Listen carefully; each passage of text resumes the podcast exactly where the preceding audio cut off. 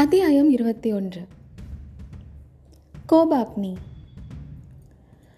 ஆயனரும் சிவகாமியும் வாதாபி வீரர்களை சந்திக்க நேர்ந்தது எப்படி என்பதை தெரிந்து கொள்வதற்கு நாம் சிறிது பின்னோக்கி செல்லலாம்.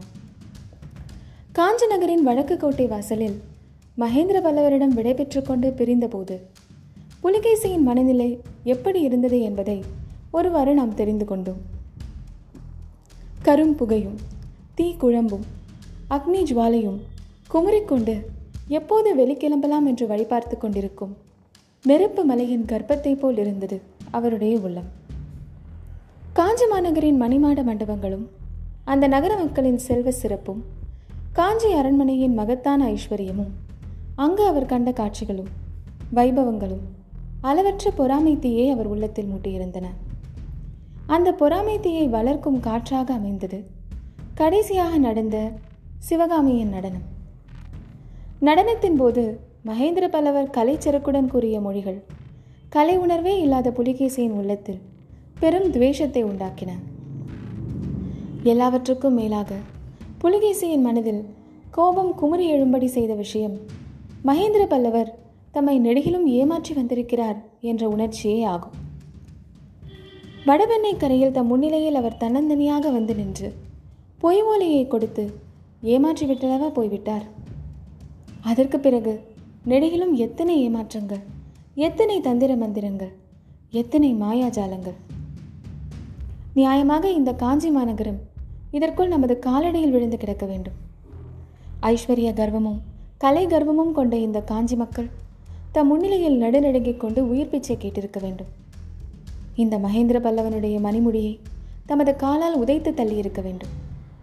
ஒன்றரை வருஷத்துக்கு முன்னால் வடவெண்ணை கரையில் நின்றிருக்காமல் நேரே முன்னோக்கி வந்திருந்தால் இதெல்லாம் சாத்தியமாக இருக்கும் இப்போது காஞ்சியிலும் உறையூரிலும் ஏன் மதுரையிலும் கூட வராக கொடி பறந்து கொண்டிருக்கும். இதெல்லாம் நடக்காமல் போய்விட்டதன் காரணம் என்ன?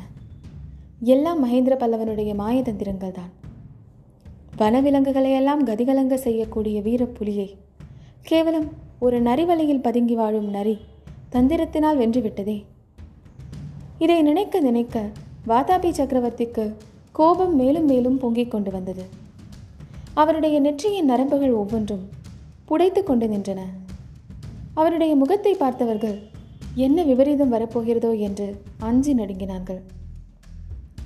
காஞ்சி நகரிலிருந்து வெளியேறியது முதல் அந்த நகருக்கு வடக்கே ஒரு காது தூரத்தில் சலுக்கர் பெரும் சைனியம் தங்கியிருந்த இடத்திற்கு போய் சேரும் வரையில் வாதாபி சக்கரவர்த்தி வாய் திறந்து பேசவில்லை.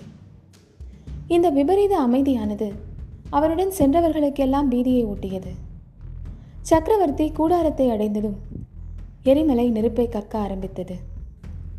வாதாபியின் படைத்தலைவர்களும் பண்டகசாலை தலைவர்களும் ஒற்றர் படை தலைவர்களும் புலிகேசியின் கோபாக்னியில் எரிந்து புசுங்கினார்கள்.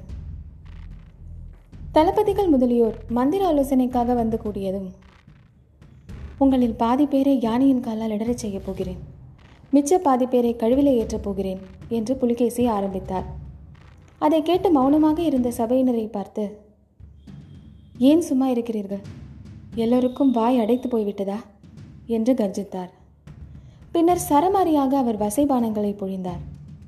தென்னாட்டு படையெடுப்பில் நாலு வரையில் ஏற்பட்டிருந்த முட்டுக்கட்டைகள் தோல்விகள் ஏமாற்றங்கள் எல்லாவற்றுக்கும் அவர்கள்தான் காரணம் என்று குற்றம் சாட்டினார்.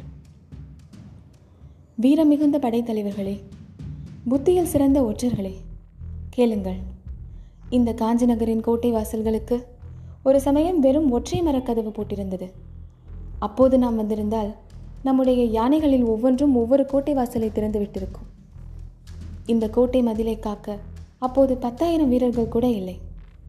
நமது வீரர்கள் ஒரே நாளில் அகழியை கடந்து மதிலை தாண்டி உள்ளே புகுந்திருக்கலாம். இந்த மகேந்திர பல்லவன் ஓடி வந்து என் காலில் விழுந்திருக்காவிட்டால் காஞ்சியை லங்காதகனம் செய்திருப்பேன். அப்படிப்பட்ட காஞ்சி நகரத்தில் என்னை அந்த பல்லவன் இல்லாத அவமதிப்புகளுக்கெல்லாம் உள்ளாக்கினான். ஒரு கல் தச்சனுக்கும் ஒரு கூத்தாடி பெண்ணுக்கும் முன்னால் என்னை அவமானப்படுத்தினான். எனக்கு கலை தெரியாதாம் ரசிகத்தன்மை இல்லையாம். என்ன கர்வம் என்ன அகம்பாவம் என்று கூறி பற்களை நரநரவென்று கடித்து தரையில் காலால் உதைத்தார் புலிகேசி மகாராஜா. பிறகு மகேந்திர பல்லவன் இந்த காஞ்சிக்கோட்டையை பழுது பார்த்து கொண்டிருந்த பொழுது நீங்கள் வடபெண்ணை கரையில் சாவகாசமாக தூங்கிக் கொண்டிருந்தீர்கள் என்று கூறி பயங்கர துணிவுடன் சிரித்தார். அப்போது வாதாபி ஒற்றற்படை தலைவன் சிறிது தைரியம் கொண்டு பிரபு எல்லாம் நாகநந்தியின் ஓலையால் வந்த வினை. அப்போதே நான் ஆட்சேபித்தேன் என்றான். புலிகேசி கண்ணில் தீப்பொறி பறக்க அவனை பார்த்து சொன்னார். மூடா உன்னுடைய முட்டாள்தனத்திற்கு நாகநந்தி மேல் பழி போட பார்க்கிறாயா? நாகநந்தி ஒரு நாளும் தப்பான யோசனை கூறியிருக்க மாட்டார். நமக்கு வந்த ஓலை நாகநந்தியின் ஓலையே அல்ல. நாகநந்தியின் ஓலையை இந்த திருடன் மகேந்திரன் நடுவழியில் திருடி கொண்டு விட்டான் அது மட்டுமா? வேறு பொய் ஓலை எழுதி இவனே மாறுவேடத்தில் என்னிடம் அதை கொண்டு வந்து கொடுத்தான். நமது புத்திசாலிகளான ஒற்றர்களால் இதையெல்லாம் கண்டுபிடிக்க முடியவில்லை. நாகநந்தி மட்டும் அச்சமயம் நம்முடன் இருந்திருந்தால் இப்படியெல்லாம் நடந்திருக்குமா? இந்த பல்லவ நரியின் தந்திரமெல்லாம் அவரிடம் பலித்திருக்குமா? நீங்கள் இவ்வளவு பேர் இருந்து என்ன பயன்? புத்த பிக்ஷு ஒருவர் இல்லாததால் நமது பிரயத்தனம் எல்லாம் நாசமாகிவிட்டது. நாகநந்தியை பற்றி பேச ஆரம்பித்த உடனே சக்கரவர்த்தியின் உள்ளம் கனிவடைந்து பேச்சும் கொஞ்சம் நயமாக வந்தது. இதுதான் சமயம் என்று பாத்தாபி சேனாதிபதி பிரபு போனது போயிற்று. இப்போது நமது சைனியத்தை வாதாபிக்கு பத்திரமாக கொண்டு போய் சேர்ப்பதை பற்றி யோசிக்க வேண்டும். நாள் ஆக ஆக நாம் திரும்பி போவது கடினமாகிவிடும் என்று கூறி வந்தபோது புலிகேசி இடி முழக்கம் போன்ற குரலில் சேனாதிபதி என்ன சொன்னீர்?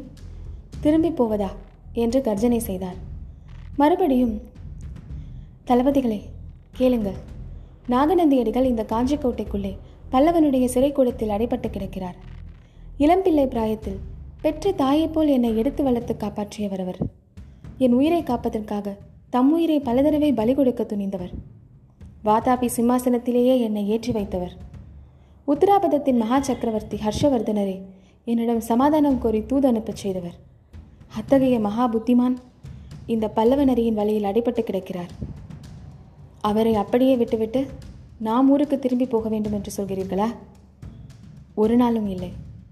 படைத்தலைவர்களே காஞ்சிக்கோட்டையை தாக்கும்படி உடனே நமது வீரப்படைகளுக்கு கட்டளையிடுங்கள் காஞ்சியை பிடித்து மகேந்திர பல்லவனுடைய மாளிகையை சுட்டெரித்து மகேந்திரனுடைய தலையை மொட்டையடித்து நமது தேர் காலில் கட்டிக்கொண்டு வாத்தாப்பிக்கு திரும்பி போவோம். நாகநந்தி அடிகளை சிறை மீட்டு அவரை நமது பட்டத்து யானையின் மீது வைத்து அழைத்து போவோம். புறப்படுங்கள் உடனே என்று கூறி நிறுத்தினார். சபையில் சற்று நேரம் நிசப்தம் குடிக்கொண்டிருந்தது. இது என்ன மௌனம்? ஏன் பேசாமல் இருக்கிறீர்கள்? பல்லவ நாட்டு கற்சிலைகளை பார்த்துவிட்டு நீங்களும் கற்சிலையாக போய்விட்டீர்களா? என்று சக்கரவர்த்தி கேட்டார். அதன் பேரில் தளபதிகள் ஒவ்வொருவராக தம் அபிப்பிராயங்களை சொல்லலானார்கள். யானைப்படை தலைவர் யானைகள் எல்லாம் உணவில்லாமல் மெலிந்து விட்டன என்றும் அவற்றின் வெறி அதிகமாகி வருகிறது என்றும் சில நாள் போனால் யானைகள் கட்டுமீறி கிளம்பி நமது வீரர்களையே அழிக்க ஆரம்பித்துவிடும் என்றும் கூறினார்.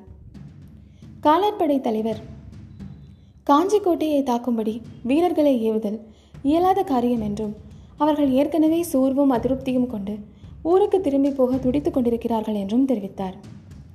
பண்டகசாலை அதிபதி இன்னும் சில நாள் போனால் எல்லோரும் பட்டினியினாலேயே செத்துப்போக நேரிடும் என்று கூறினார். ஆயுதசாலை அதிபதி கோட்டையை தாக்குவதற்கு வேண்டிய ஆயுதங்கள் இல்லை என்றும் கொண்டு வந்தவையெல்லாம் முன் தாக்குதல்களில் நஷ்டமாகிவிட்டன என்றும் சொன்னார். இதையெல்லாம் கேட்க கேட்க புலிகேசிக்கு கோபம் பொங்கிக் கொண்டு வந்தது. இருந்தாலும் அவ்வளவு பேரும் சேர்ந்து சாத்தியமில்லை என்று சொல்லும்போது அந்த ஒருமுகமான அபிப்பிராயத்திற்கு மாறாக கோட்டையை தாக்கத்தான் வேண்டும் என்று சொல்ல புலிகேசிக்கும் துணிச்சல் வரவில்லை. உங்களை நம்பி நான் இந்த படையெடுப்பை ஆரம்பித்தேனே என்று வெறுப்புடன் பேசிவிட்டு இருக்கட்டும் எல்லோரும் போய் தொலையுங்கள். இன்றிரவு யோசித்து நாளைக்கு என் முடிவை சொல்கிறேன் என்றார்.